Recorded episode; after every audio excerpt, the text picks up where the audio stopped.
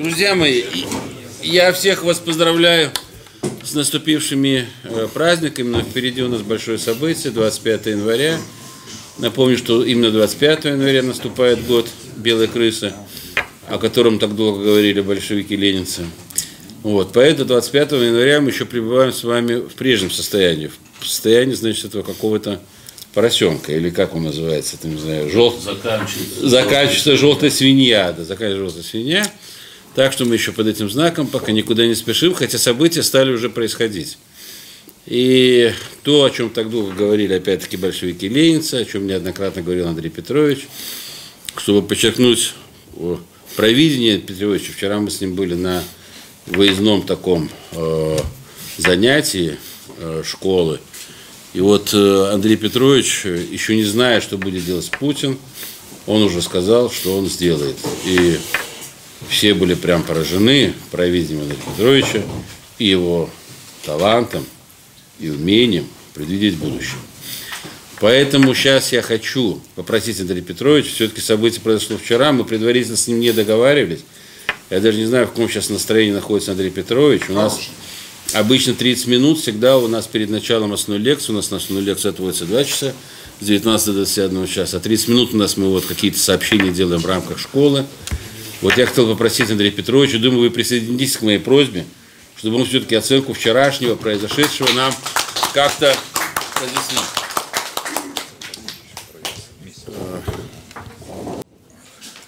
Ну, речь не идет о э, значит, прогнозах, э, когда, когда э, значит, речь идет о неополитике, то речь не идет о прогнозах, речь идет о разведке будущего.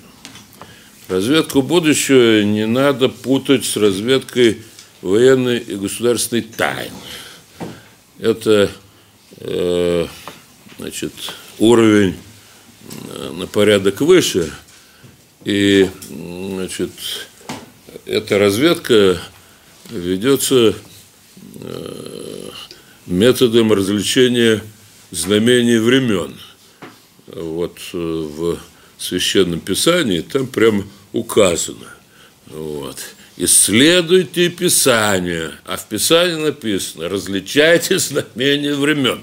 Так что я нахожусь в данном случае э, в значит, схеме ненаучной, вот, а в схеме так сказать, э, того, что называется э, значит, искусство. Почему? Потому что разведка – это не наука, а искусство. Вот. И э, то, что я вам буду э, значит, сейчас скажу, а оно вытекает из всего того, что было сказано и написано до того, э, это все шедевр. А наука – это подтверждение э, и, значит, там, значит, э, Э, получения э, закономерных результатов. Вот. А, а разведка это не закономерный результат, а всякий раз э, значит, искусство. Так вот,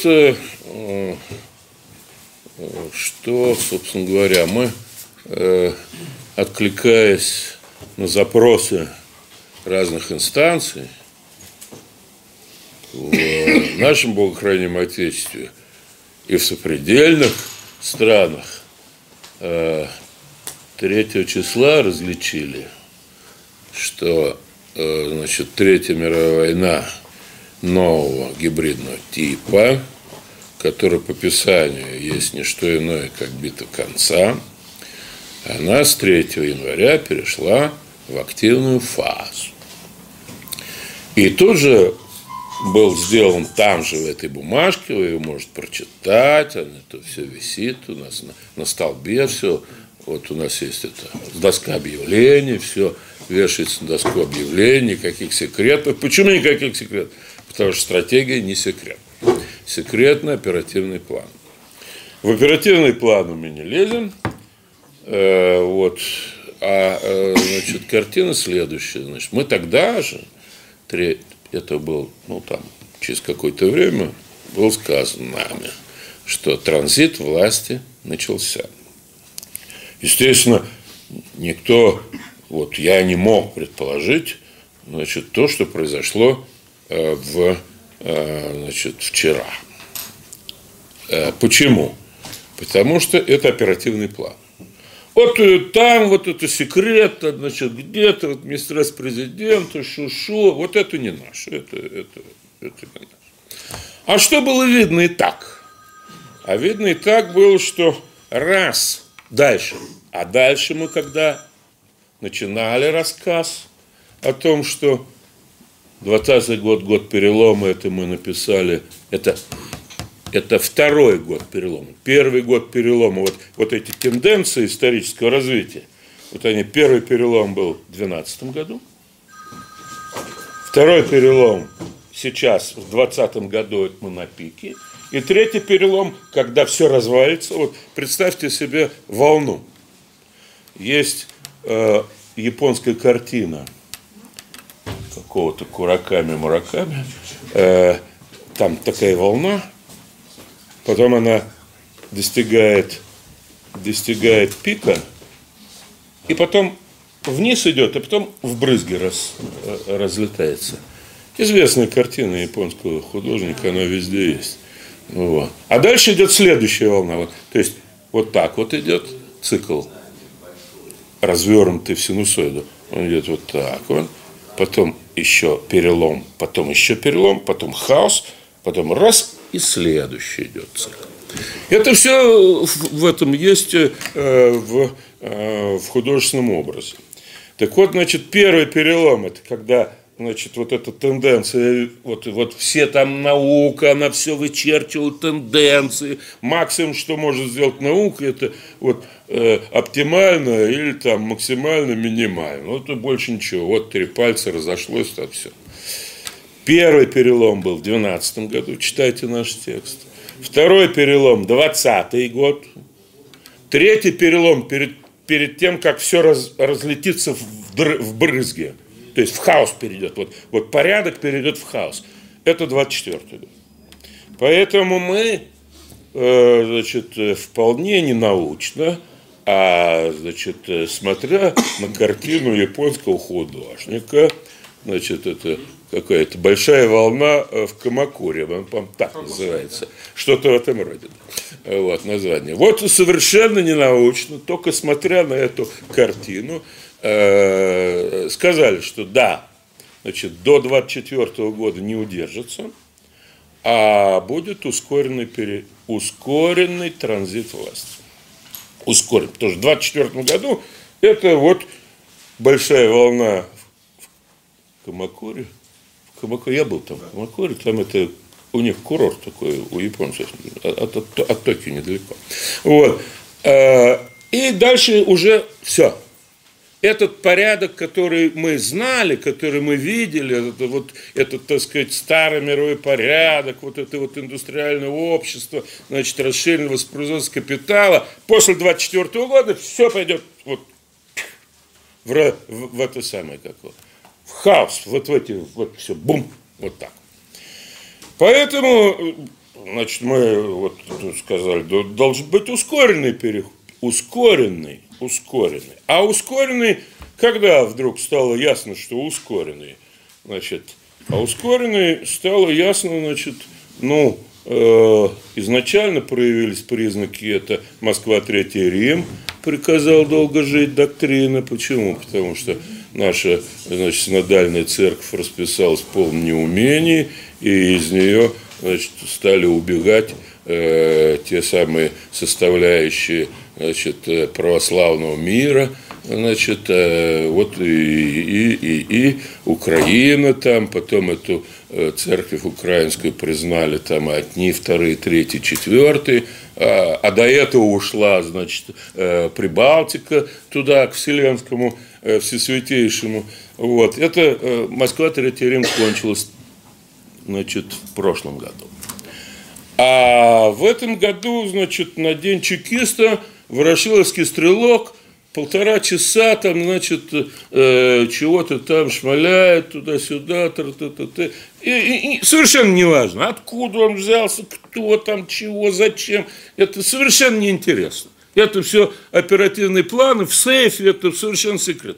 Об этом даже и, и, и смысл туда лезть незачем. Почему?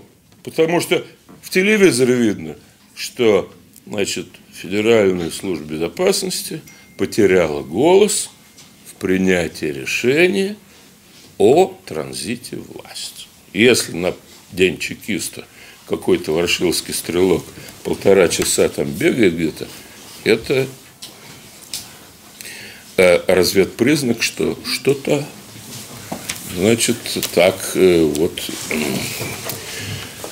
Ну вот, э, а раз, э, значит, третий Рим вычеркнут из э, принятия решений. Хотя э, наше святейшество там вот вчера сидел на первом ряду, где ему положено, шестой, шестой по, по, по табелю ранга, он шестой в э, иерархии наших начальников. Он сидел, да. А кого не было?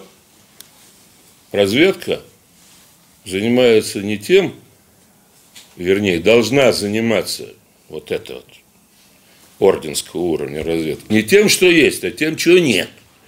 Вот, и объяснять, выявить, чего нет, и объяснять, чего нет. Вот это самое главное. Это если кто научился вдруг различать, чего нет, тот сильно поднялся над теми, кто, значит, мусолит, значит, анализами всякими, то, что есть. Так вот, э, главное, ну, я, время идет, я не буду это самое. Посмотрите сами, посмотрите, кого там нет. Ну, скажи нам сразу, что... Кого там нет. Вот. И это вам, так сказать, э, дополнительно даст основание э, согласиться с тем, что я буду сейчас говорить. Просто это там долго перечислять, кого нет, но дело не в этом. Так вот, значит, там же Потом нами был написан э, текст о фатальных, это смертельные ошибках наших патриотов. Смысл ошибки состоит в том, что они почему-то хотят с Китаем плечом к плечу двигаться вперед. Вот. А, а мы объяснили, что э, для вас, э, дорогие патриоты, плечом к плечу это такая абстракция, что мы вместе, заединщики какие-то. А для китайцев это точно так сказать, э, в конкретных их мышлении, это вот мы стоим рядом на фронте против американцев.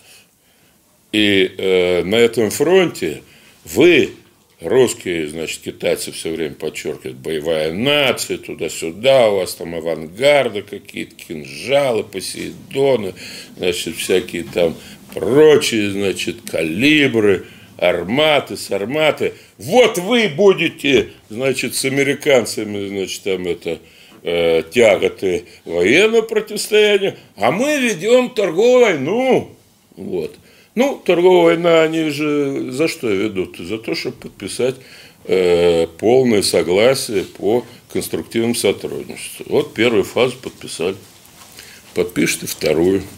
Ну, они понятно, значит, как они э, выйдут из торговой войны. А вот куда мы, э, значит, в военном противостоянии, э, ну, вот э, э главный-то у нас фронт пока что это э, от Нил до Ефрата, вот это библейский, э, библейский большой, большой Израиль, вот. Нил это Египет, а Ефрат это этот самый, как Сирия.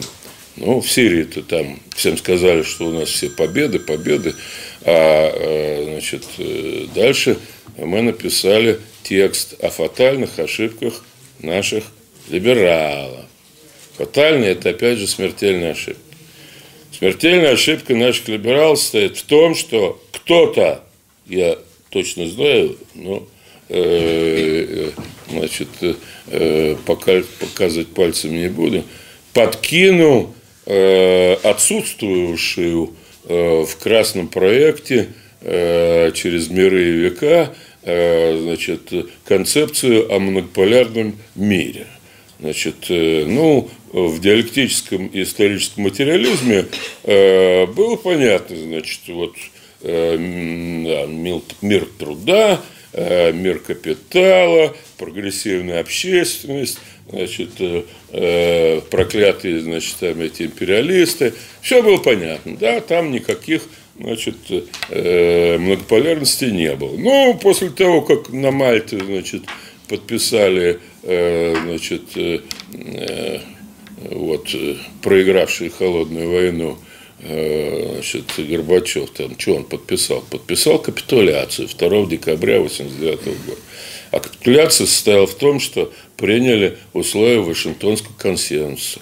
А Вашингтонский консенсус – это вы сливаете нефтяру, гоните газ нам, значит, мы э, цену отсечения назначаем, а все, что выше этой цены отсечения, вы можете использовать для того, чтобы печатать рубли. А все, что э, до цены отсечения, оно идет в виде контрибуции значит, э, за, э, вот, э, за ваше поражение в холодной войне. Ну, нам, конечно, сказали, что холодную войну мы не проиграли, что это вообще здравый смысл, наконец-то прекратилось это все безобразие.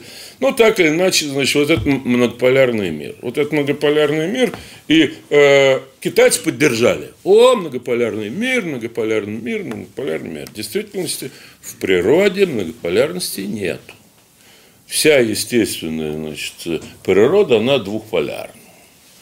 Свет, тьма, мужское, женское, плюс, минус, север, юг. Даже полюсов восток-запад нет. Вот, поэтому э, э, вот э, и купились. И э, вот мы полюс силы, у нас есть арматы, сарматы, Посейдоны, авангарды, кинжалы, там что там еще, там как это все называется. Вот. А э, в связи с тем, что э, не озаботились о независимости и самостоятельности в части, э, э, в части значит, системы взглядов, тут, собственно говоря, и вот и проиграли. Фатальная ошибка. Если вы э, слушали вчерашнее выступление значит, нашего главного значит, э, верховного значит, правителя, главкомандующего, там, значит, до этого у нас в официальной э, значит, э, риторике отсутствует слово такое ценности. Но присутствует везде слово интересы. Интересы – это желания. У буддистов это главное значит, источник страданий.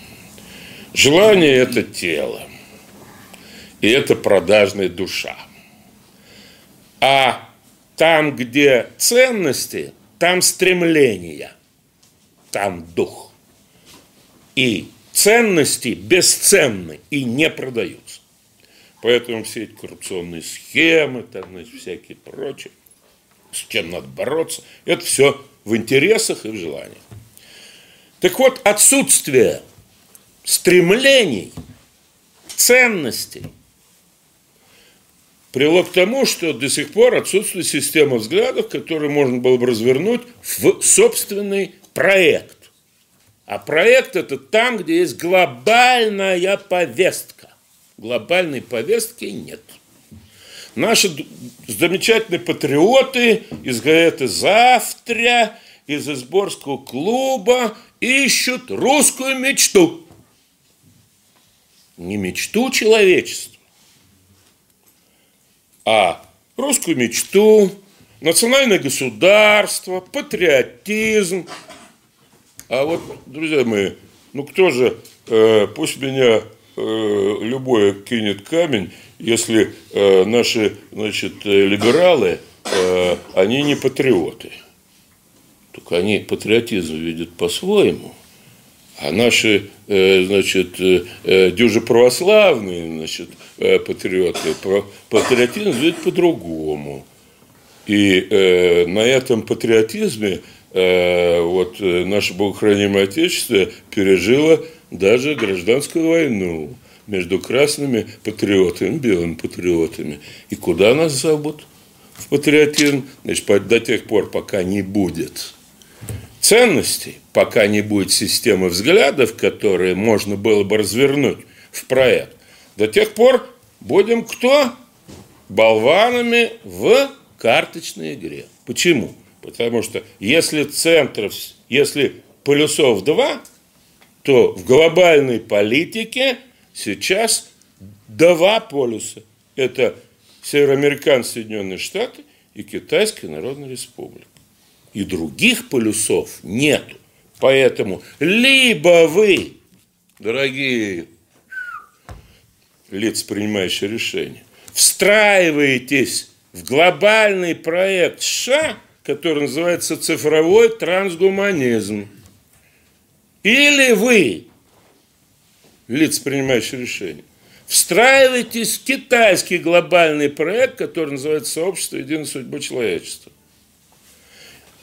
А все остальные, еще раз говорю, фатальная ошибка – это Министерство иностранных дел, вот это все это, вот администрация президента, это многополюсный мир. В действительности полюсов два, поэтому либо вы с этой стороны, либо с этой стороны. Более того, история войны, военного искусства, общей теории войны Владимиру точно говорит, что в истории не было такого, чтобы войну вели какие-то многополюсные силы. Война – это всегда противостояние двух сторон. Даже если это какие-то огромные коалиции. Это все равно будет две стороны. По-другому войны не ведутся. Ау, МИД, Генштаб, Министерство обороны, у вас какая-то многополярность, где она? Вот 3 числа, когда, значит, началась это вот вокруг Ирана с Катаваси, эта многополярность, туман многополярности стал рассеиваться. И тут вдруг поняли, о, о, оказывается, есть силы, вот, противостоящие. Значит, если вы внимательно смотрели всю нашу пропаганду, то там все про Иран – все про североамериканские Соединенные Штаты, еще там, значит, про что угодно. Нигде и ни разу не прозвучало слово «Израиль». Хотя главное, о чем нужно говорить, это о государстве Израиль. Поскольку вот это вот противостояние экзистенциональное, которое невозможно – дипломатическим путем можно всякими переговорами, всякими там, значит, и прочими, значит, там разными ужимками, можно затягивать.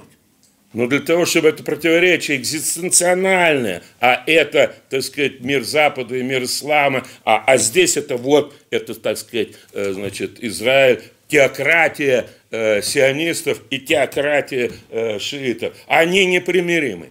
И победа может быть только через военное поражение и военную победу одной стороны. По-другому невозможно.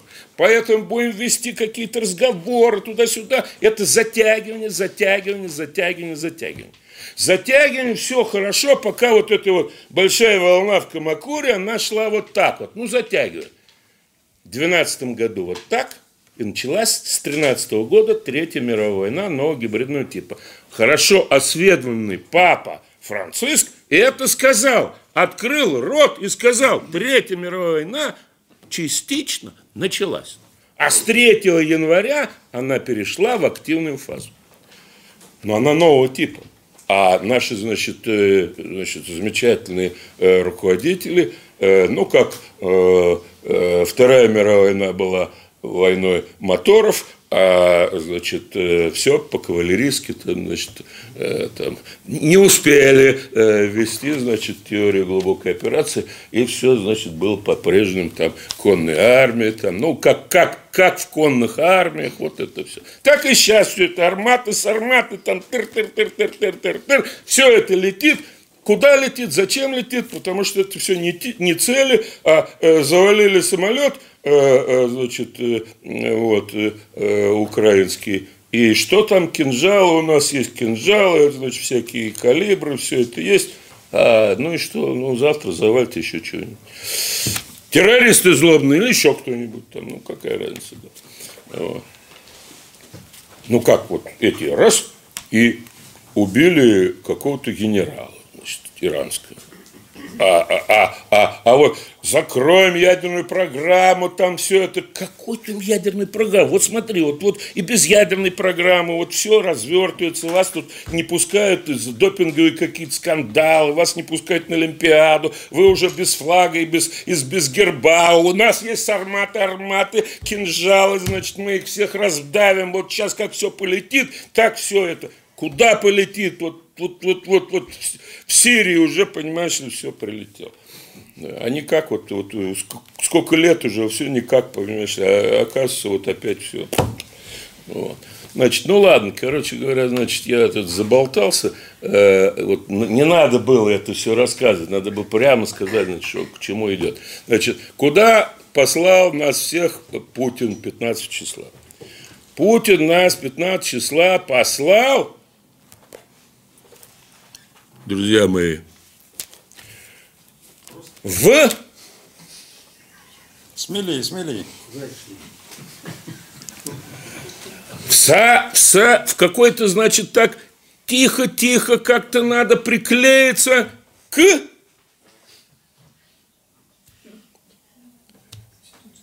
американскому глобальному проекту цифровой цифрового трансгуманизма. Почему? Потому что назначенный мытарь, назначенный мытарь, он прежде всего цифровик. Он там где-то что-то командовал даже какими-то цифрами. Он все перевел на цифру. Он рыночник.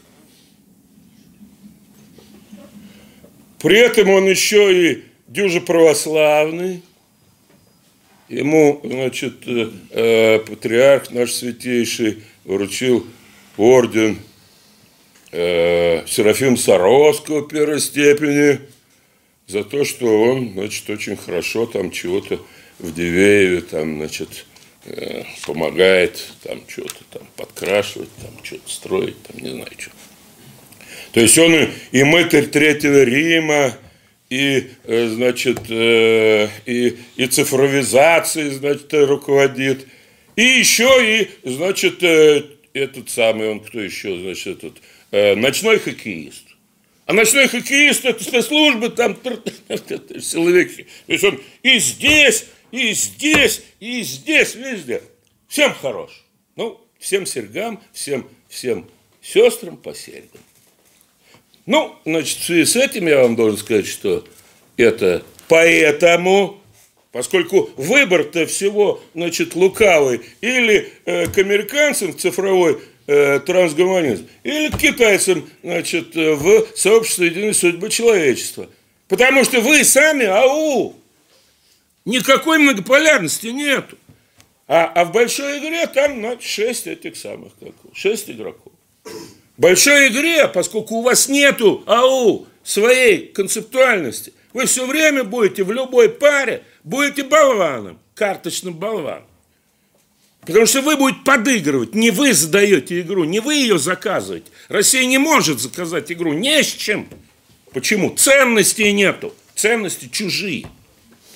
Поэтому болван.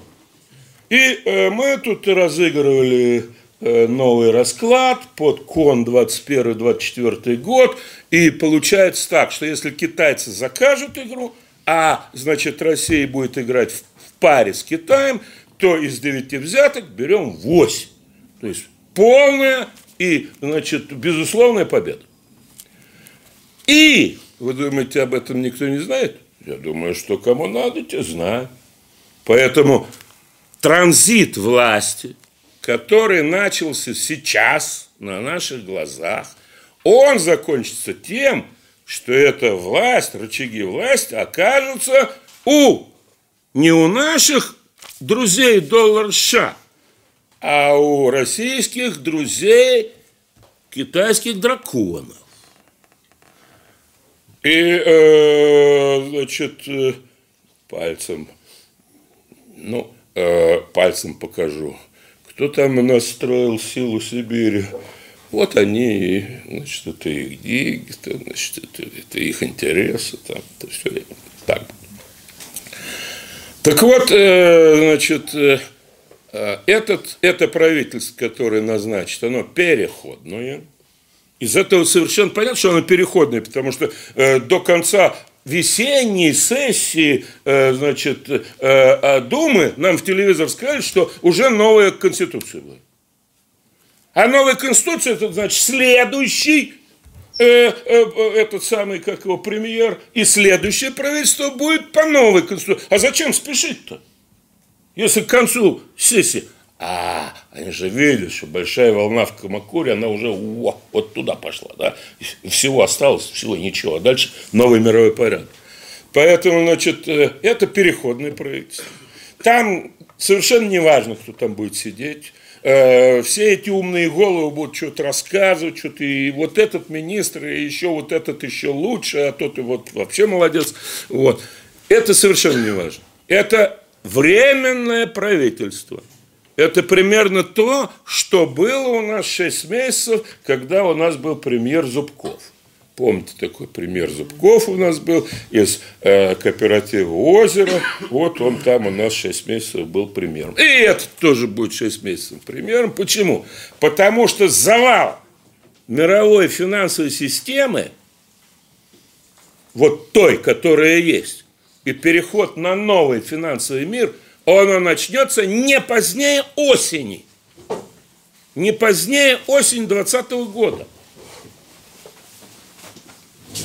Вот к этому моменту, собственно говоря, видимо, уже и подготовлены оперативные планы, про которых мы не знаем и знать не хотим, но догадываемся, поскольку, значит, в послании, куда нас послал? Послал чего? В новый инвестиционный цикл. Заметьте, цикл. А мы про что? Мы про цикл. А инвестиции откуда возьмутся? Видимо, есть что-то. Ну, значит, я вам скажу, вот в телевизор смотрим, значит, какой-то полковник Захарченко. Говорит, это не мои деньги, у него там 9 миллиардов, конечно, в налике. Значит, полковник Черкалин, у него там 12 миллионов. Это не мои деньги. Ну как не Откуда взял? Коррупционер. Ну, представьте себе, какой полковник, в каком-то, там, какая разница где. Ну, в налике, в налике, чтобы иметь. А то, значит, только рассказывают, что, смотри, а у этих вот таможников, у них там золото 12 тонн. 18. 18 тонн. Значит, конвенцо, к вот этой вот борьбе за значит, э, место в новом мировом порядке силы приготовились. У всех есть общак в налике. Почему? Ну, трудно будет, значит, что, что там, идите, э, значит, с карточкой, греф вам там, значит, э, в этом самом, э, цифровые следы, там, значит, все эти, значит, там, все это платежи, там, налик не надо, а тут раз все, все выключит. Ну, это же известно было, э, опыт. Все, я закончил. Э, опыт-то был на Кипре. Раз и отключили все. А, а налик, а как? А магазин только за налик. А, значит, как это? А вот э, полковник Захарченко открывает квартиру там и там начинает раздавать, полковник Черкалин открывает квартиру, начинает раздавать, значит, эти тоже открывают, значит, начинает раздавать. У всех есть, все, все, все крутится, все вертится. Так мы переходим в в этот самый, как в светлое будущее. Вот. Э, ждать осталось недолго, значит, но, еще раз подчеркну, власть заберут наследники большевиков-ленинцев. Это наследники Примакова. Это наследники, ну, Каганович с нами, чтобы было понятно, и они завернут в э, значит, сторону сообщества единой судьбы человечества. В китайскую сторону. Потому что большевики ленинцы идти к э, значит, американским этим э, трансгуманистам не пойдут. Ни по-ленински, ни по-большевистски. Поэтому, значит, перспективы светлые – все будет развертываться очень быстро. Все, я успел. Единственное замечание можно сделать? Нельзя. Нет. Оно... Вот вон начальник. Да, можно? Ну, это уже Короткое. своего времени. Один раз прозвучало вот из того, что я слышал, слово Израиль, а именно показывали реакцию э, иранского меджлиса или что-то там, каких-то айатол на убийство генерала Сулеймани, и они два раза крикнули, и это перевел диктор «Смерть Америки, смерть Израилю». «Смерть Америки, смерть...» Прозвучало. Я, я не стал, под- я не стал, я не стал подчеркивать, я не стал рассказывать, потому что куда поедет Там Израиль, там на четверть бывший наш народ. Там уже все готово. Поедут на юг Украины, поедут на юг э, Закавказья. Все готово. Куда поедут? В Новую Хазарию. А где Новый Хазарь? Там была старая Хазария. Зачем нужна Новая Хазария? Затем, зачем нужна была старая Хазария? Потому что старая Азербайджан, была интерфейсом где на э, старом шелковом пути, но Казани будет интерфейс на новом. Вот, как раз мы сейчас об этом и поговорим. Э, Из драконов Тевтоны – это основное направление, скажем так, Великого Шелкового пути. А мы все время говорили о том, что вот э, нам бы подошла роль скифской линии, вот этим вот соединительным, скажем так, таким проектом, который бы объединил драконов и тевтонов. Ну, что касается скифов, то понятно, что у нас корни-то скифские есть. До скифа мы, до азиата мы, да, вспоминаем Блока, там у него очень все хорошо написано. И что отличает этих скифов от других. А вот про наших готских предков мы знаем не очень много, хотя вот наши замечательные исследователи, они говорят, что эта связь есть. И мы сегодня пригласили замечательного исследователя, э, писателя, журналиста, преподавателя школы здравого смысла Вольфганга э, Викторовича Акунова, чтобы он нам рассказал об этом. Вот вышла его книга, замечательная совершенно вот такая «Наши готские предки», да, так она называется, да? Сказание о, о наших, наших готских предках. предках. И вот э, Вольган Викторович, э, автор многих книг, я бы сказал бы, бестселлеров э, на исторические темы, он нам сегодня раскроет эту нашу тайну нашего происхождения. Про скифскую маму мы слышали, сейчас мы услышим про нашего готского папу. Э, Большое пожалуйста. спасибо, Александр Гарунович.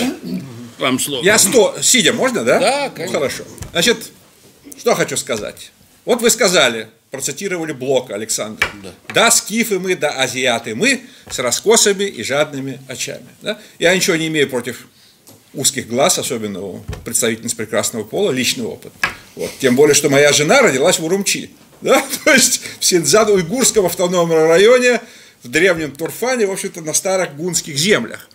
И поэтому, так сказать, в своей предыдущей книге, вышедшей в этом же самом издательстве Алитея, которая называется «Гунны. Страх и ужас всей вселенной», она вышла в прошлом году, и книга о готах как бы является своего рода продолжением. Вообще у меня в идеале написать варварскую трилогию, которая должна состоять из трех частей.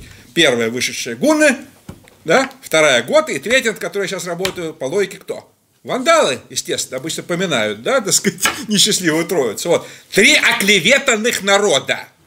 Три народа, оклеветанных прежде всего представителями распадающей, гниющей на корню, выродившейся, претендующей на мировую, так сказать, гегемонию Римской империи, да, которая, так сказать, проигрывая сражения, не имея ценностей, как совершенно верно сказал господин Девятов, да, пыталась, так сказать, вот христианство каким-то образом присягнуть, но пока существовала эта гниющая имперская структура, как говорится, но в новое вино не вливают в мехи старые. Не получилось. То есть уже христианство стало настоящей, так сказать, связующей звеной идеологией.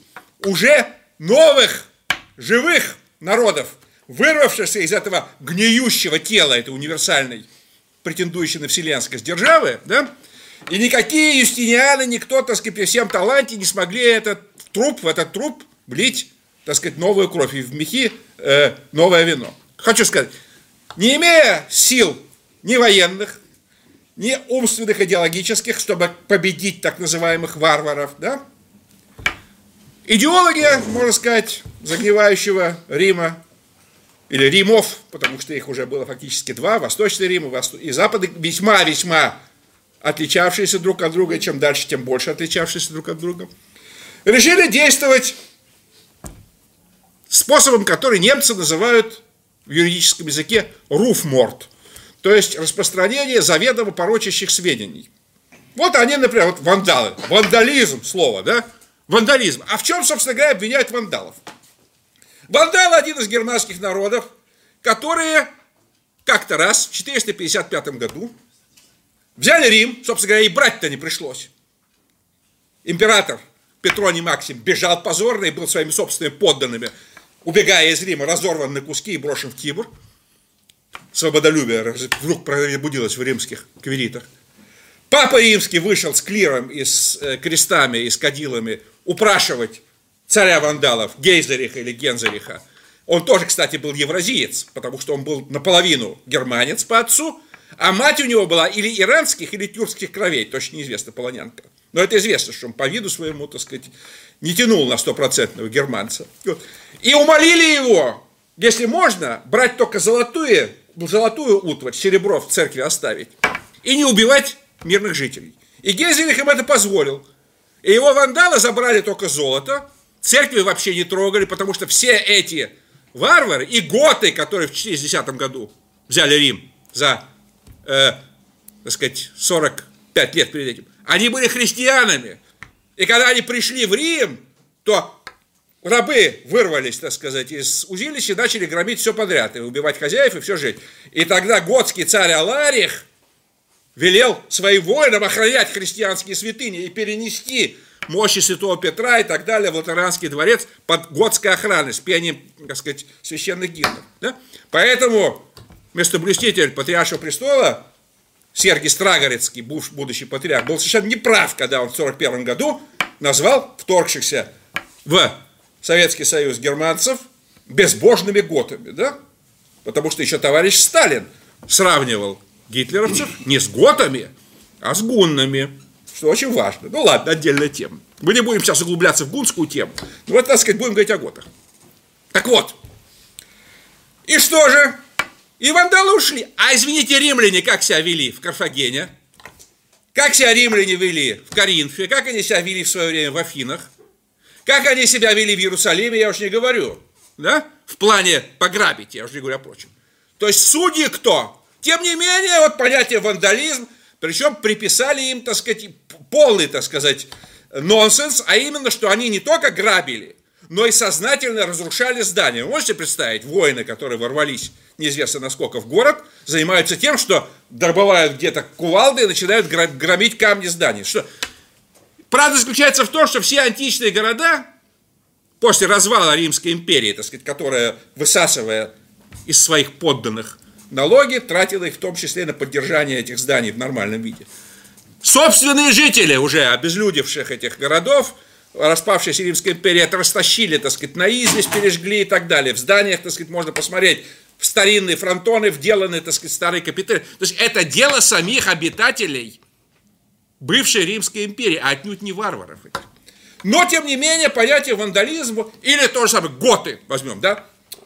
Готы готическое. Да? Что такое готическое искусство? Так итальянские гуманисты в конце 14-15 веке пренебрежительно называли все, что было до Возрождения. Вот это, мол, готическое, то есть безвкусное, грубое, так сказать, готический роман, да, это что, это ужас, это дурной вкус, это, так сказать, вот готы там ходят, сейчас молодежь, так сказать, угу. уродует себя.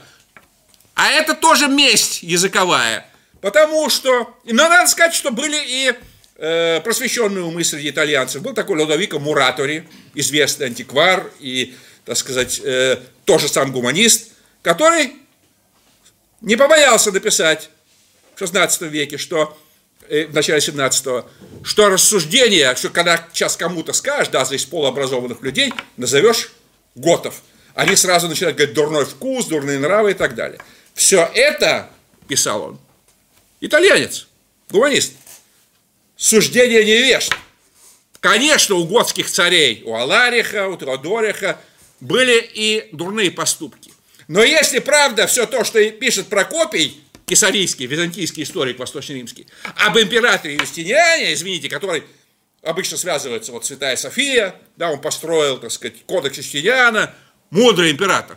Если половина правда того, что о нем пишет Прокопий, то Юстиниан и в подметке не годится ни Теодориху, ни Алариху, ни другим. Это вот, так сказать, понимаете, такая культурная порочащая месть, да, вот варвар. И вообще само слово варвар, если мы вдумаемся, оно само по себе ничего плохого в себе не содержит. Так греки называли не по... людей, не понимающих греческого языка. Это как бормочащие, бормочащие что-то такое непонятное. Интересно, что был такой Эратосфен, греческий математик, астроном, он первый вычислил теоретически экватор, состояние экватора, да? Он жил в Александрии, то есть уже в эллинистическом Египте. И у него есть в одной из книг, он пишет, что плохо поступал Аристотель, когда он учил Александра, то есть своего ученика, будущего Александра Великого, Александра Македонского, что мир делится, люди делятся на двух, на два типа людей, греки и варвары. И что ты, Александр, должен быть другом всех греков, а варварами пользоваться как орудиями или домашними животными. Ну, он пишет Ратосфер, это неправда, потому, это он писал, извините меня, э, во втором веке до Рождества Христова, потому что есть много дурных эллинов, то есть греков, и немало добрых и просвещенных варваров. Например, пишет он дальше, римляне, у которых очень интересное государство, то есть еще во втором веке до Рождества Христова греки считали римлян варварами. Понимаете? То есть в свое время было сказано одним умным человеком, каждый всегда варвар для кого-то. И если мы посмотрим с запада на восток, всегда тот, кто живет восточнее, в глазах того, кто живет западнее, например, немец, да, он считает поляка варваром, грубо говоря, не совсем, как сказать, равным себе. Поляк смотрит так на украинца. Украинец смотрит, так сказать, так, скажем так, на москаля и так далее, и так далее, и так далее. То есть это очень такое, понимаете, заразительное в негативном плане отношение, которое мы обязаны великой эллинско-римской цивилизации, так сказать, к духовному наследию, которое, несмотря на высказывание мудрого эратосфера, они все-таки были в меньшинстве. Большинство из них считало, что варвар – это орудие для римской пользы. То есть, как раб, которого можно использовать, так сказать, в условиях отсутствия машинной цивилизации, как наемник, потому что тем дальше, так сказать, развивалась э, римская, э, ну, скажем так, а, античная э, цивилизация, тем меньше желания появлялось у природных римлян, да, и природных греков, так сказать, служить в доблестных рядах. Они все старались откосить от армии, понимаете? И по неволе, по неволе да, в армию шли либо подонки, как наши китайские друзья называли, у них аналогичная ситуация была. Слово иероглифе, господин Девятов поддержит меня, а которое обозначает, переводится как солдат, означает молодой негодяй. То есть порядочные люди в армии не служили с определенного момента, так сказать. Вот, и поэтому можно себе представить, какая там была дедовщина и так далее, все прочее, так сказать, в условиях отсутствия средств массовой информации. Но к чему я говорю? И варвары тем самым они сами же защищали Рим, потому что они до определенного этапа шли на службу. Надо представлять себе, что эти, так сказать, в основном германцы, у них было, это был очень бедный, это были очень бедные люди, да, то есть они действительно, так сказать, э, существовали э, на грани голодной смерти. Вот. В условиях неразвитого сельского хозяйства, так сказать, отсутствия широких пахотных земель и так далее. Не случайно ваш покорный слуга позволил себе в качестве одной из эпиграфов предпослать слово. Э, книге слова Эмиля Верхарна, бельгийского поэта начала 20 века, который так и называется «Варвары», и там такие слова «От голода пришлось им выйти из лесов и стать владыками вселенной».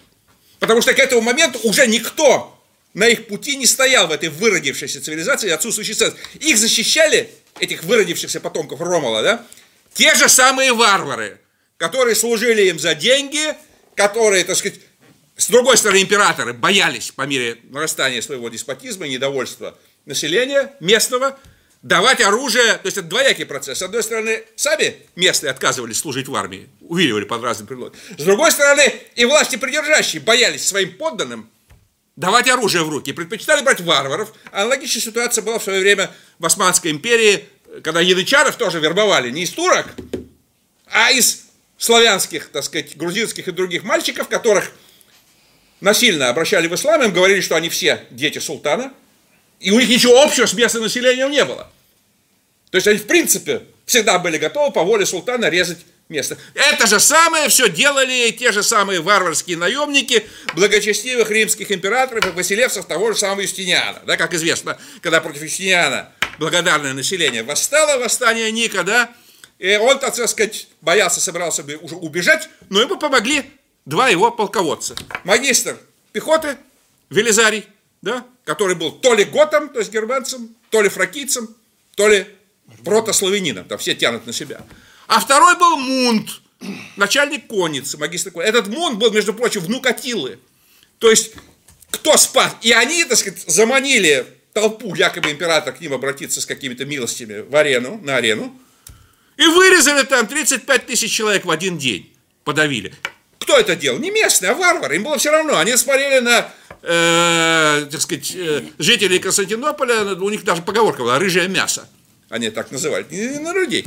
Но, и должен вам сказать, что за сто с лишним лет перед этим, точно таким же образом, поступил другой благочестивый император Феодосий Великий. Причем эти все императоры, они причислены православной церкви к лику святых. И католической тоже. Благочестивый и так далее. Феодосий Великий, да, он объединил на короткое время в очередной раз империя, она все время расползалась по всем швам. То есть тянули все вертикаль власти, никак не удавалось построить. То есть там постоянно, постоянно местные полководцы тянули на себя одеяло, договаривались с пограничными варварами, впускали их к себе, так сказать, чтобы отделиться, провозгласить себя императором. Так вот, Феодосию удалось это объединить, но был бунт в городе Салоники, теперешнем тогда на Фессалоники.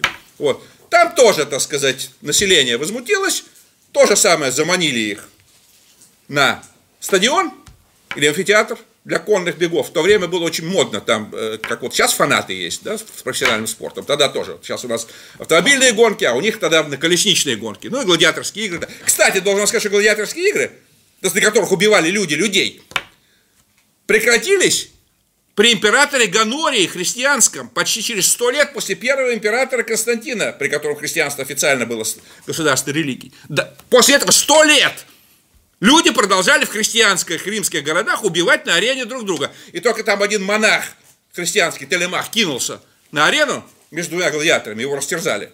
Но после этого император Гонорий решил больше нет. Но травля зверей, то есть бой людей со зверями, продолжалась. Это я вам хочу сказать о нравах в центрах культуры и цивилизации. Да? Варвары по сравнению с этим были действительно невинными детьми. И вот готы, допустим, да, Готы подверглись в 375 году мощному удару гуннов, которые в связи с тяжелыми погодными условиями был джут, то есть обледенела степь, скот был нечем кормить, они, значит, перешли через э, перешеек Азовского моря, Меотиды, напали на готов. Разгромили готского царя Германариха или Эрмонариха, у которого столица под названием Данпарстат или Данпарстадер. То, что я говорю, это в принципе не открытие, это известно многим-многим. Э, э, если вы будете читать эту книгу, там все, так сказать, ссылки даны на, и русских в том числе, и Вернадский, Георгий, и Соловьев, кого хотите. И этот город считается, что это Киев. Так что Данпар, Данапар, это Борисфер, это Днепр. По другой версии, город Данпарстадер, столица Германариха, это был так называемый город Змиев или Змиево Валы, который князь Владимир, наш креститель, пытался восстановить, как это написано, э, и сделать там столицу. Но мы коснемся сейчас в связи с нашим отечеством, да, почему сказано, что готы лежали. Именно готы, не варяги, не норманные, далекие потомки готов, вышедшие из той же самой Скандинавии, но через 500 лет. Понимаете? Странным образом, кстати, почему-то норманов ну, условно их называют викингами, хотя это не совсем верно, потому что викинг – это образ действия, это пираты, так сказать, которые лежали в заливах своими кораблями викер, викер и нападали. А в принципе нормально, северные люди. Они до сих пор себя, норвежцы так называют, Нурмен, себя называют. Их почему-то называют северными германцами. А готов, вышедших оттуда же, из Скандинавии, вандалов, гепидов, почему-то называют восточными. Ну, это, так сказать, один из многих парадоксов, которые вы увидите в этой книге, надеюсь. Так вот, и готы, разбитые гуннами, стали отступать, подошли к реке Данубу, да, к Дунаю, Истру. Там начиналась Римская империя, которой они перед этим служили в качестве наемников и, в принципе, изучили, как и другие германцы, то есть за несколько столетий они очень хорошо изучили римскую подноготную всю, участвуя в гражданских войнах на стороне то одного другого претендента. И они попросили впустить их. Римляне, в принципе, имперское правительство, тогда уже была Восточная и Западная империя, император Валент II, он сообразил, что гунны наседают, и что каждый готский меч будет на счету, полезен будет Риму, и он велел их впустить. Но тут мы говорим о коррупционном моменте. Римские провианские чиновники, которые были обязаны этих будущих воинов, их хотели расселить вдоль границы Римской империи, чтобы они жили как военные федераты, то есть пахали землю и в том случае необходимости воевали, как граничары в Австрийской империи, как казаки и так далее. Но эти чиновники, вместо того, чтобы раздавать будущим защитникам Римской империи пропитание и их семья бесплатно, стали им продавать, извиняюсь, вплоть до дохлых кошек, до дохлых собак. Это пишут римские же историки, Амиан Марцелин и так далее. А когда готский вождь Фритигер явился э, выяснять у римского губернатора, в чем дело, тот не придумал ничего лучше, чем приказать его убить на Перу. Но готы сбунтовались и пошли громить. И в конце концов кончилось дело тем, что разгромили императора Востока, Валента II под Адрианополем в 378 году. Правда, готы действовали в союзе с иранским племенем, аланов или сарматов, с которыми они еще за время своего... Готы пришли из Скандинавии, со скандинавского полуострова. Сперва они высадились янтар... на Янтарном берегу, в устье Вислы, и далее на территории будущей Пруссии. Там были очень благодатные с точки зрения богатства янтаря места. То есть они наверняка заранее вызнали, они не просто так вслепую эти высадились. И они контролировали янтарный путь, который кончался у города Аквилеи, то есть у Адриатики. Янтарь пользовался огромным спросом, так сказать, как предмет роскоши э, в Римской империи, во всем Средиземноморье, и они, так сказать, прочно этот путь оседлали. Причем римляне охраняли этот путь, у них специально тоже сарматы наемный, сарматская ала. И интересно, что несмотря на гражданские войны, этот путь бесперебойно, так сказать, продолжал функционировать на протяжении столетий. А далее, так сказать, уже, так сказать, по мере размножения своего, они э, делились уже и продвигались дальше, дальше, дальше, идя к Южному морю, к теплым землям, где росло вдоволь хлеба. Вот скифы, о которых мы говорили, иранский народ, они столетиями перед этим торговали через греческие эмпории, то есть колонии, там было и эллинистическое Боспорское царство, и просто греческие колонии Херсонес, Фанагория и так далее, Крым, они торговали с Средиземноморьем зерном и рыбой. То есть рыба соленая в разных видах и зерно. Это же и афиняне, и спартанцы все этим питались, потому что их скудные земли никогда не давали достаточно зерна. Впоследствии уже, когда Египет завоевали при Александре Македонском, Северную Африку, когда римляне Карфаген завоевали, тоже тогда развитые земледельческие земли, это стало, так сказать, не столь важным. Средиземноморская провизия. А тут это было очень важно. И годы и там утвердились. Они это называли аюм, или ауем, или ауя. Это означает пойменная зона, или лук, или плодородная нива. До сих пор э, в центральной Германии, в восточной Германии слово ауэ означает спелая нива. Вот. И оттуда уже, так сказать, опираясь, потом они фактически под свой контроль поставили на какое-то время Поспорское царство. И время гражданские войны идет, так сказать, флот потонул или, так сказать, сожжен, и они начали, так сказать, как впоследствии казаки, которых некоторые считают потомками готов. Да, есть такая версия, что слово «козак» – это год плюс сак. То есть год – это германец, причерноморский, а сак – это скиф, который там жил. Вот. И есть вариант, что там саксы, но там саксов мало было.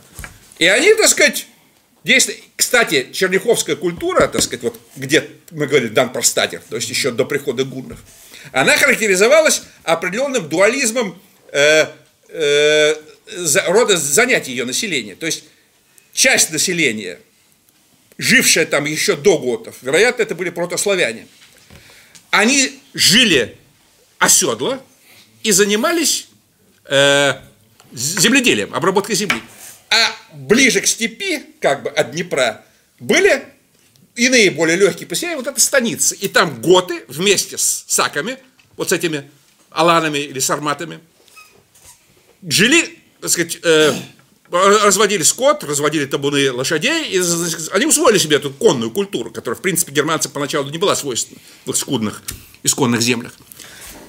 То есть вот это вот сочетание, грубо говоря, мужики и казаки, оно характерно вот для этого, так сказать, с самого начала существования, э, можно сказать, первого русского государства. Кстати, есть здесь приведенная в книге лингвистическая версия о том, что само слово «рус» или «рос» – это не что иное, как вариант племенного названия восточных готов – Гротунгов или Грефтунгов. Я сейчас не буду на это тратить время, потому что вы все это сможете прочитать в книге. Да? Вот. Теперь возникает вопрос. Ну хорошо, ладно. Ну, дальше, значит, сейчас мы, давайте мы коснемся русского момента, российского момента.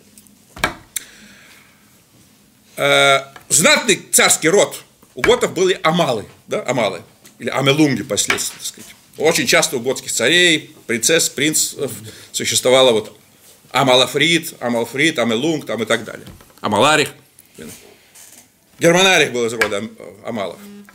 Впоследствии, когда готы разделились окончательно на вест и остготов, все равно, так сказать, хотя был второй род Балтов, или Балтиев, вот Аларих был из рода Балтов. Да. Но, тем не менее, со временем и у них Амалы, э, и у вестготов тоже стали правящими. С наиболее знатный род считался. Как вот род Ашина у тюрок древних. Да. Он был и у Хазар, он был и у э, Мадьяр, и, так сказать, э, в тюркских каганатах. Вот. Мы знаем, если скачок сейчас делаем, да, в 9 век. Всем известный пояс временных лет. Игорь, несомненно, варяг, норман, значит, Игорь, идет в полюдье, к древлянам. А готы, когда они разделились, то гротунги или груфтунги, или австроготы, или остроготы, с ост и вест это позднее связали с западным и востоком. Степные готы. Жили в степях, а лесные готы? Древенги или тервинги, да-да-да, древляне. древляне, они жили в лесах, их так и звали. Так вот, Игорь идет, значит, дань взял один, одну, значит, мало показалось, похожу еще. Странным образом он со своим воеводой Свинельдом, тоже явно, так сказать, нормально, кстати, о Свинельде поговорим, потому что при дворе Германариха был род Свинельдов, но это отдельно, чтобы, так сказать, не углубляться чересчур уходит и оставляет Игоря фактически на заклание этим древлянам, этим тервингам. Они его убивают, привязав к двум соснам. Там. А что делает Ольга? Она мстит им. Город их Коростень, или из Коростень, это, в принципе, Корстейн. Корстейн – это красный камень, это готское слово. Скала. Германское. Красная скала, да. Берет, там история с послами, что сперва, значит, они вот посылают там послов – надо учитывать, что это через много столетий писал уже летописец, не зная всех тонкостей. Э, отправляет послов, их, значит, в ладье в землю закапывают. Вторых послов сжигают в бане. Это все очень напоминает погребальные обряды, принесение жертву. И этим объясняется безропотное поведение этих так называемых послов. Там, сказать, Ибн Фадла написывал поведение, так сказать, э, погребения русов. Таких вот. Но что делает она? с главным негодяем, в кавычках, древлянским князем Малым. Никаких наказаний, ничего не упоминается. Но упоминается, что появился какой-то Малко-Любичанин, или же Малфред Сильный, который потом жил в Любиче и так То есть, грубо говоря, прыгает Ольга или Хельга, да, у нее имя было второе, Мальдита. У Татищевой, в некоторых других Э, русских и не только русских, так сказать, э, исследователей, это упоминает. Мальдит это Амальдита, то есть она тоже была из рода Амалов. И этот Мал, любичанин, из Коростеля, тоже был Амал. Он был из того готского части населения, которые не ушли от разгрома гуннами дальше, на юг, и продолжали править в этой тервинской древлянской земле. Естественно, он, происходивший от Германариха, и она, гораздо знатнее были, чем эти Рюриковичи, понимаете, которые потом, их занесло ветром там, из Зеландии, там, из Ютландии гораздо позднее. Не могли сравниться с родом Германариха. И они сочетались браком, но надо было Игоря убрать. И поэтому, так сказать, Свинельт организовал таким образом, чтобы увести большую часть дружины и подставил под удар этого князя. И Ольга могла преспокойно потом с Амалом породить Хельгу Рюрика, Хельгу, или Олег, да, это святой прозвище, да, Рюрик значит славный. Хельгу Рюрик – это Святослав, господа, в переводе на славянский язык. То есть он взял, как бы, так сказать, в память и одного предка, часть имени, и второго. Это не редкость. Вот. Значит, дальше что? А Святослав потом паял некую малушу. Малушу, да? Малушу. А кто такая Малуша? Вот наши подстриоты, о которых да. говорил господин Девятов, да, они сразу схватились там, а, Малуша, это, значит, Малка, Малка, а Малка это по-еврейски царица, значит, и далее, там, Хазары, там. Господа, Малуша тоже была из рода Амалов. Естественно, она была тоже, может быть, она была и дочерью вот этого, так сказать, Марка Любичанина, так сказать, которую отнюдь не зарезали никого. И, естественно, а то, что там она рабыня была, извините меня, она была ключница. Она заведовала, она была, так сказать, как господин Володин, да, в Кремле в свое время. То есть, высокопоставленная должность. И у них родился сын, который был Амал по обеим линиям. Это Владимир, креститель Руси. Правда, могут сказать, а как же так? Святослав, значит, сын э, Ольги Мала, и женился на дочери э, своего же отца от другого, так сказать, э, брака. Как же так? Расписительный брак. Но если вы помните, даже в повести временных лет, описывая характер древлян, анонимный автор, никто, по-моему, уже не считает Нестора летописца историческим лицом, пишет, что у древлян были зверские обычаи, у них браков не бывало, что они как звери, значит, совокуплялись. То есть это, скорее всего, просто реакция на то, что обычаи брачные, вот эти готские, а у скандинавов, как вы знаете, вот если мы возьмем сагу о Вельсунгах, когда там Сигурд со своей сестрой э, Сигню, так сказать, порождает э, сына героя и так далее – и у иранцев, кстати, в знатных родах. У египтян мы не говорим, но, во всяком случае, так сказать, это и э, македоняне восприняли, тоже стали жениться, так сказать, Птолемей на Клеопатрах и так далее. То есть, сохранить семя, сохранить, так сказать, царственное семя. Это не считалось, так сказать, чем-то таким э, в высших кастах или в высших слоях предосудительным. И, естественно, да, но теперь возникает вопрос. Вот князь Владимир, то бы сразу к вопросу вероисповедания. Готы были арианами, то есть они исповедовали, как и большинство германцев, за исключением франков и свевов. Христианство в арианской форме. Мы сейчас не будем вдаваться, так сказать, в тонкости вероисповедальных различий, но суть сводится к тому, что ариане, в отличие от кафоликов или православных, не католиков, а кафоликов, заметьте, это еще один, так сказать, э, момент, который связан с многочисленными спекуляциями, да? Потому что никаких католиков, в значении Рима католиков, до 1054 года, по крайней мере, до раскола, не было и не могло быть. Поэтому, когда мы знаем, что был некий, так сказать, э, испанский, вестготский король в 9 веке, Альфонс католик. Какой он был католик в 9 веке? Он был, он был православный. Хлодвиг был православный, понимаете? Вот. Вот масса основная германцев, она пребывала в арианстве. Почему? Потому что они приняли арианство в эпоху, когда в Римской империи арианство было господствующей угу. религией. Ариане не признают Божественную Троицу. Они считают, что, прости Господи, Бог Сын меньше Бога Отца, поскольку Он не, не вечен, так сказать, был как... Э, он не едино сущен, а подобно сущен. Это очень важный момент. Да? И по этому поводу пролилась масса крови, потому что под этим предлогом э, определенные силы реализовали свои национально-политические цели.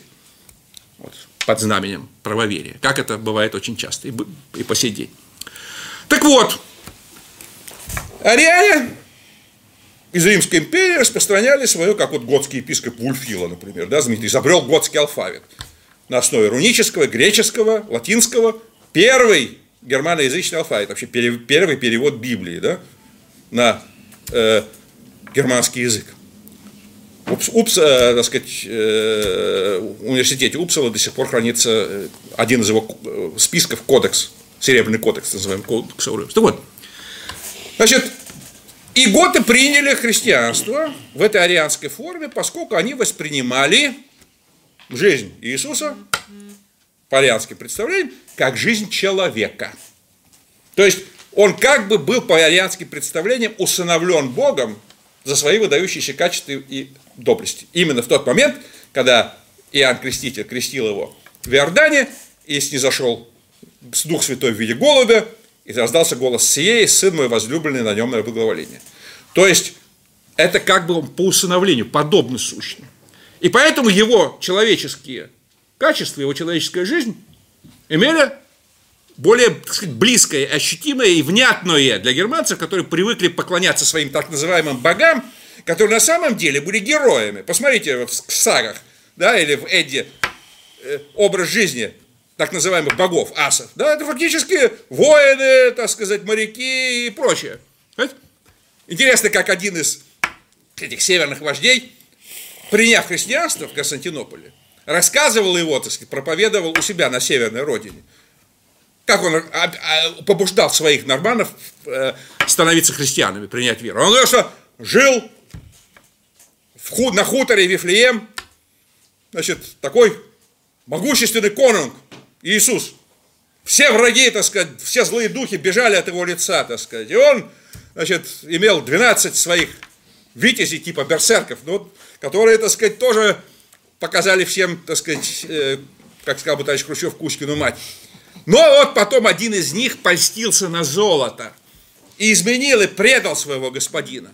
Но он мужественно не желал покориться врагам, и тогда враги прибили его к форштевню самого главного своего корабля и отправились в поход, и ветер сек его, и дождь, но он, тем не менее, так сказать, прославлял себя. И за это Один живым взял его в Волгалу. И люди сказали, да, мы хотим стать христианами, дружинники тут же пошли. Это надо учитывать. И вот время происходит поворот. Через какое-то время. Да, надо сказать вам, что, как это ни, ни странно может вам показаться, император Константин Великий, креститель Рима, Константин I, покоритель готов, так сказать, который стал зачислять их массами в римское войско, не отдельными же отрядами, а массами, он был арианин. Крещение он принял от архиепископа Константинопольского Евсевия Никомедийского, который был арианином, понимаете? Так же, как и другой Евсевий, Евсевий Памфил, который написал жизнеописание Константина. Задним числом впоследствии, после победы в Риме кафоличество, то есть православие, ибо речь идет о V-VI веках, задолго до раскола. Императора Константина перелицевали в православную. Ну и другие моменты были, так сказать, которых сейчас мы будем касаться, это скорее вероисповедание. Но и вот, значит, побеждает православие, и Готам отправляют миссионеров, и говорят, что давайте, вот, вас так учили? Нет, не так, вот так.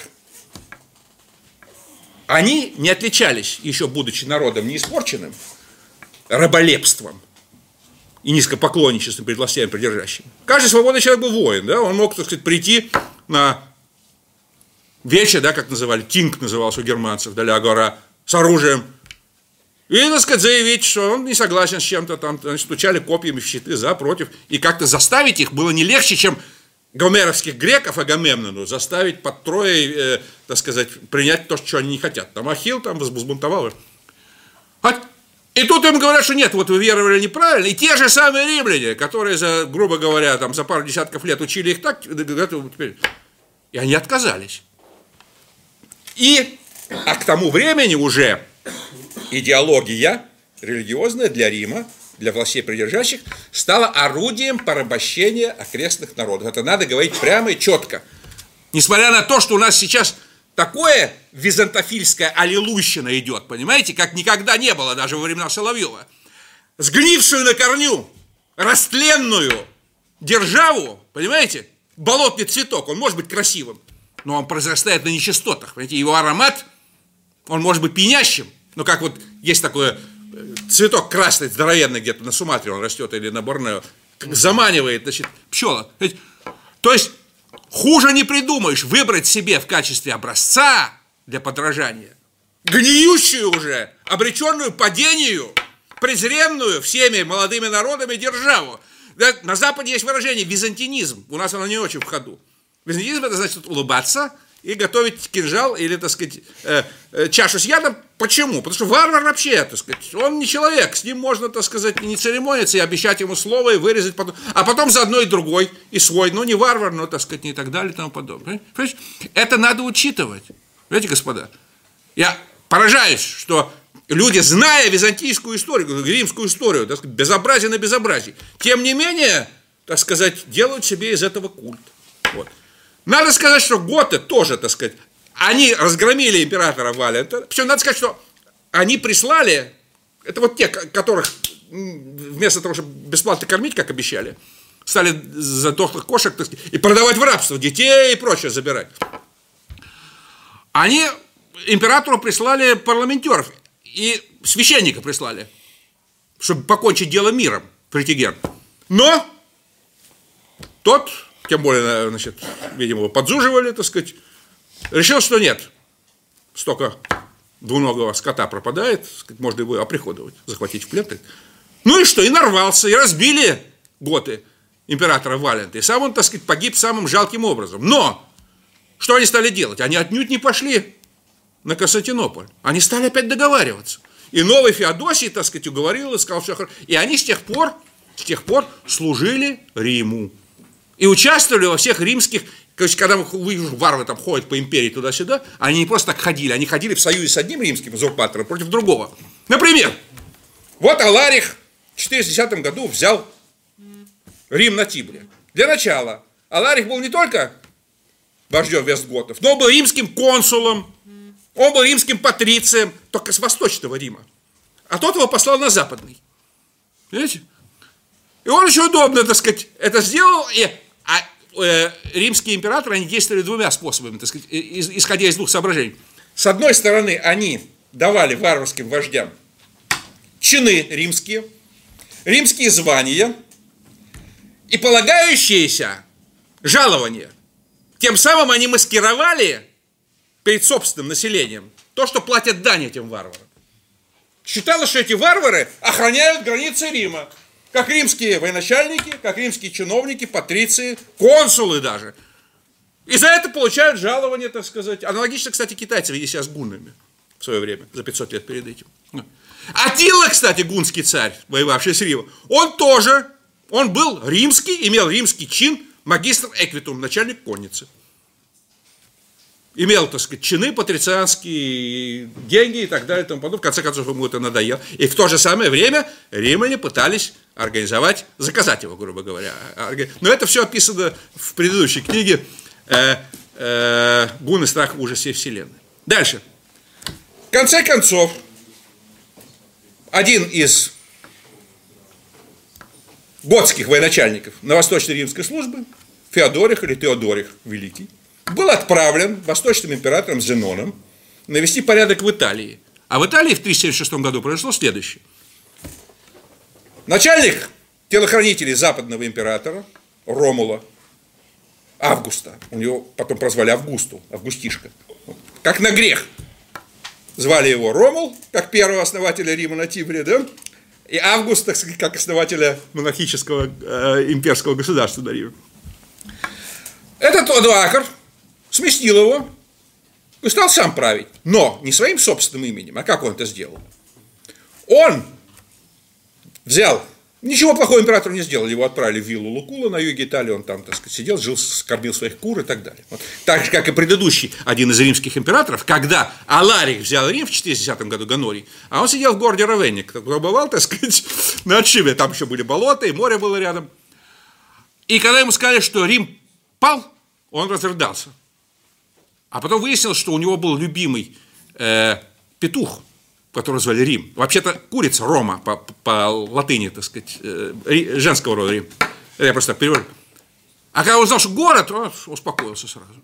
Вот такого калибра, вот э, эти люди, то есть элита деградировала до полной потери способности принимать правильные решения и ставить на нужные посты способных людей. Это деградация, и рыба э, гниет с головы, тухнет с головы, и это распространилось сверху доль. Так вот, и, кстати, принято, я не очень заболтался. Не, не, нам просто перед надо сделать Я не принято, так сказать, э, принято почему-то считать наши подстриоты, так сказать, о которых говорил господин Девятов, хотя он не выражался, так сказать, столь откровенно, но смысл-то понятен. Они очень почему-то любят, кстати, начиная с уважаемого человека Михаила Васильевича Ломоносова, считать, что вот Адаакар был славянином, да? Хотя четко, совершенно ясно, известно и у Приска Панийского, что этот Одоакр был сыном гунского советника, гунского царя Атилы Эдекона и княжны германского племени Скиров, которого Атила на кормление отправил, так сказать. То есть он был гун по отцу. Но что интересно, что и Ромул Августул, которого он снял, был сыном Ореста, который был тоже сыном, извините меня, другого советника Атилы. То есть это были два гунна. Понимаете? Конечно, можно при желании сказать, что гунны были тоже русскими и так далее и тому подобное, но просто как на самом деле было. Дальше. Я утомил вас? Не-не-не. Перерыв надо делать. Хорошо. Когда вам удобнее? Сейчас? Да или- мне когда угодно удобно. Я могу говорить часами. 10 Спасибо. минут перерыв.